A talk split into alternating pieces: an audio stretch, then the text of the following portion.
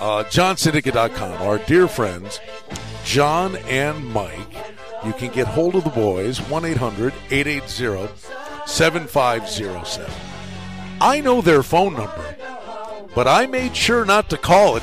I gave them a 24 hour window to react to what happened to the Ravens. Are you guys okay? Well, Brian, I'm still mourning, but you know what? After, you, know, I'm I'm a realist. I mean, realistically, the Ravens should be favored by nine or ten or thirteen the week before over anybody. And if you just go over just you know beat with the eyeball test, they didn't beat one. T- I don't know if you know any. These are these are real facts. You may not know any of them. They didn't play. They didn't beat. They were 0 and 5 against teams that are in the playoffs. They beat one team with a winning record this year. That was Detroit, and they had the easiest schedule. Obviously, bearing a lot of injuries, they played a lot of backup quarterbacks. They had that easiest route in the playoffs. So that just shows they weren't a playoff team. But again, with all that out of the way, fourth and 12, 50 yard touchdown. I know it, Brian. I, I know. I know. I, I know, Pally. And, and John, you're a bottom line guy. You always tell us the stories of, you know, you're sitting there and I would you, never you, lay well, you faded the you if you fade the Ravens and you got you've got a your young son is like you know all, all crestfallen when something He's an bad. Eagle. He's an Eagle fan now. He's Oh, is that how it works? All of a sudden, he said, "Get me an Eagle jersey." I said, "Man, you have no shame in your game. He's a mercenary too. Mer- total mercenary." he said, "I'm I'm going with my uncle, my uncle's team now. Oh, Anybody but the Patriots."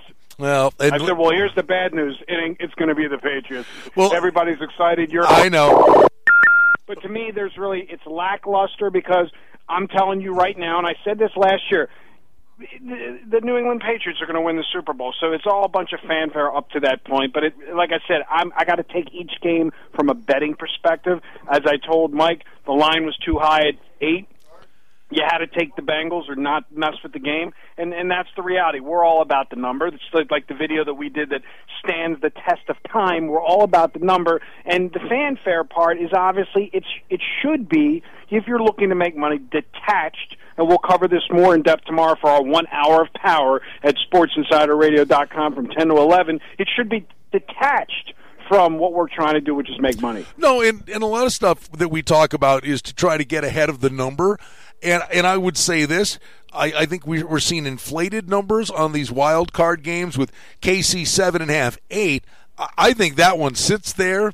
Uh, but I, I've got a feeling that we will see Bills money. I, I just don't know that you can trust Jacksonville, and that number sitting at seven and a half or eight. I got a feeling by the time we get to the weekend, I think you're going to see some seven. So if you're taking Well- the points, you want to bet it early.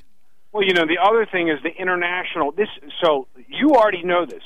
The Bills is an international football team, not a national football team. So what I mean by that is, Mike just got off the phone with a client who lives in Niagara Falls, Canada. Yes. who is an absolute Bills freak.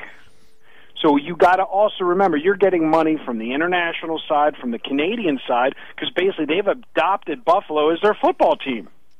No, I mean these are all little things you, you take into account. Now, uh, and and we've got the college championship game. That being said, you know though that's those are the big boys, and this is what everybody be talking about all week long. But And you listen- got college basketball games tonight. You got NBA travel games tonight. You got hockey. I mean, the menu is full. Yeah, and like I said, you know, I have a Treasure Island app that I, after listening to your advertisement on your show, I went and opened, and I will tell you, I hit a five-teamer on the app. Obviously, I can't access it from Baltimore.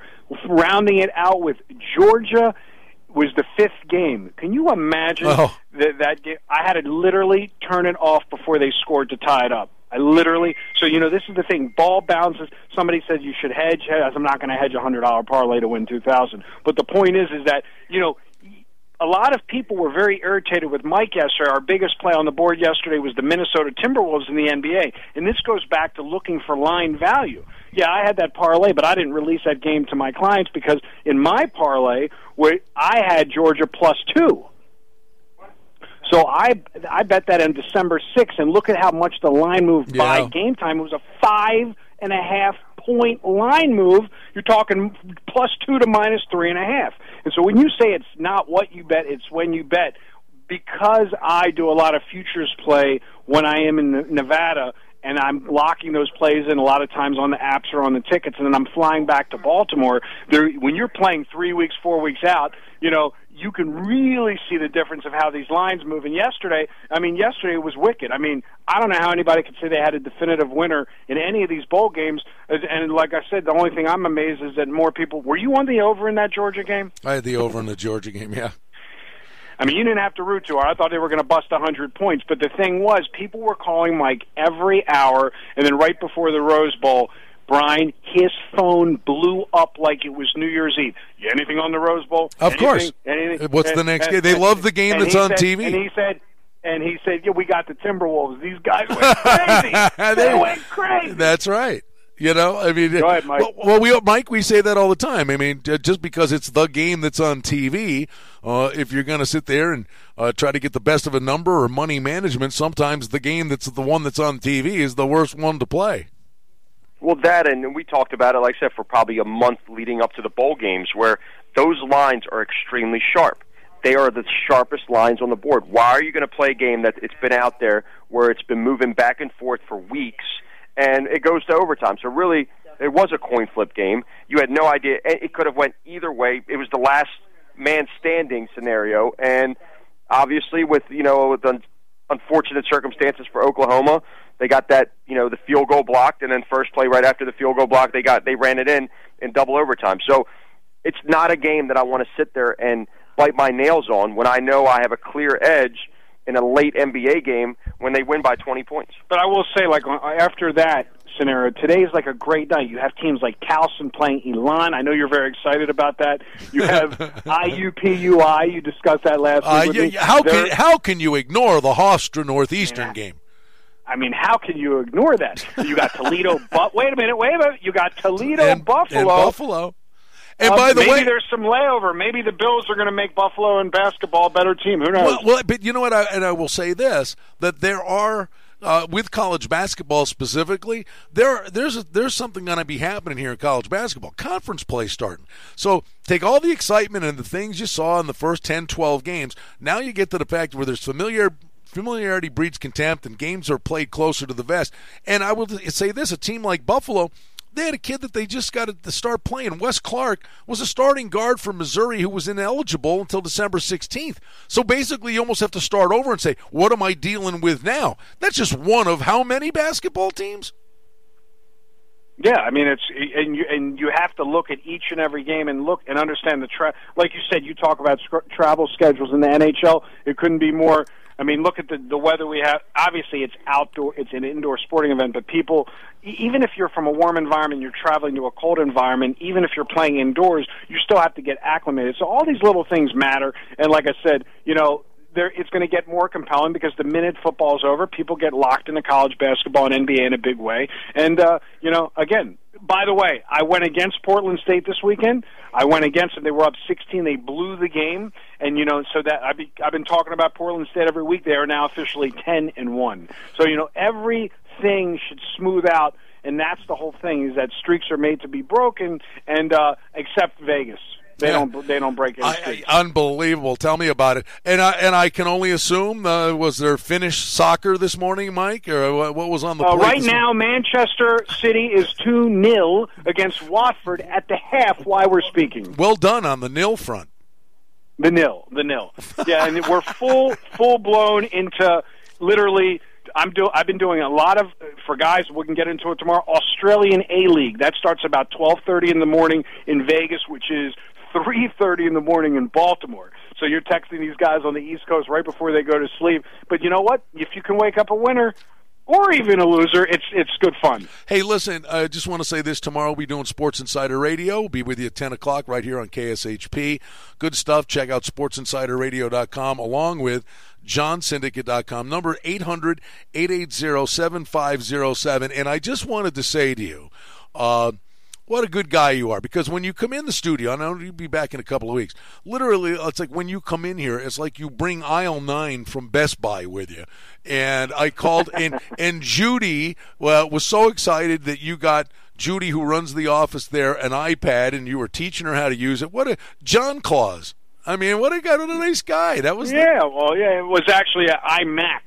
So I just flipped her from a PC to a Mac, get her into the real world. But I will say, I will be bringing all of my devices January 16th and 17th in the office. How do you get By then, we'll know a lot of the NBA, NFL. A lot, lot, you'll know a lot of the NFL. Maybe the opening number will be up for the Super Bowl. Who knows? Um, I will say that there's certain games I'm playing now in the futures to win the Super Bowl, just as multiple teams. I don't know if you've gotten involved in any of that, um, but there's a couple teams that uh, there's good value, and you can hedge back the other way if you get close. All right, and in, and I mean this with all sincerity. I mean it was true, unmitigated joy on my side. Uh, I know how you feel, uh, Mike. I really do. I mean, Well, the because funny thing was that usually it- happens to the it- Bills, man. He just got it from the guy in Niagara. We said, you know, you live in Niagara, and the guy says to him, "Where you located?" He says, "Baltimore." The guy starts laughing at him. I said, "You can't even get a break from a guy in Canada." Oh, I mean, the go- truth the truth is, Brian, it's not thanking the Bengals. You should be thanking the Ravens. We yeah, gave you an, uh, you know, an early New Year's gift. Yeah, pretty much, pal. Yeah, listen, you, know, you guys are good sports. JohnSyndicate.com. See you We'll have. Sports See ya. Insider Radio tomorrow, fellas. Have a great day. Happy New Year. You got it. Happy New Year. All right, Sportsbook Radio, thanks to the boys at JohnSyndicate.com. Vinny Magliulo and Bruce Marshall.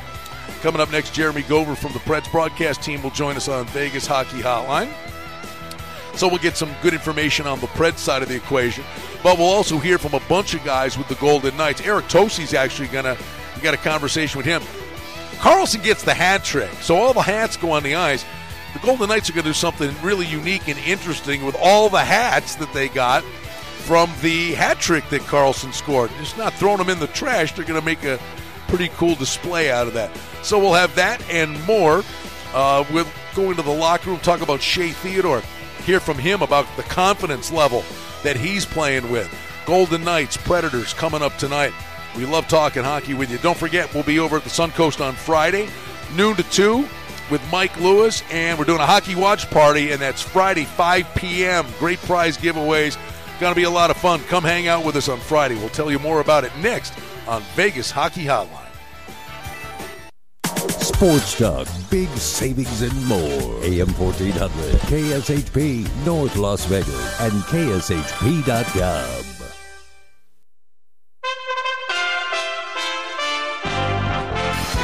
USA Radio News. Well, the Obama policy on Iran uh, from the get go essentially was a policy of appeasement. Uh, and it was exemplified in his reaction to the demonstrations in the summer of 2009. Former ambassador to the United Nations John Bolton with some strong words for President Obama's foreign policy when it came to dealing with Iran. Now, Iran's supreme leader blamed the protests in Iran on the enemies of Iran, whom he said were meddling with its internal affairs.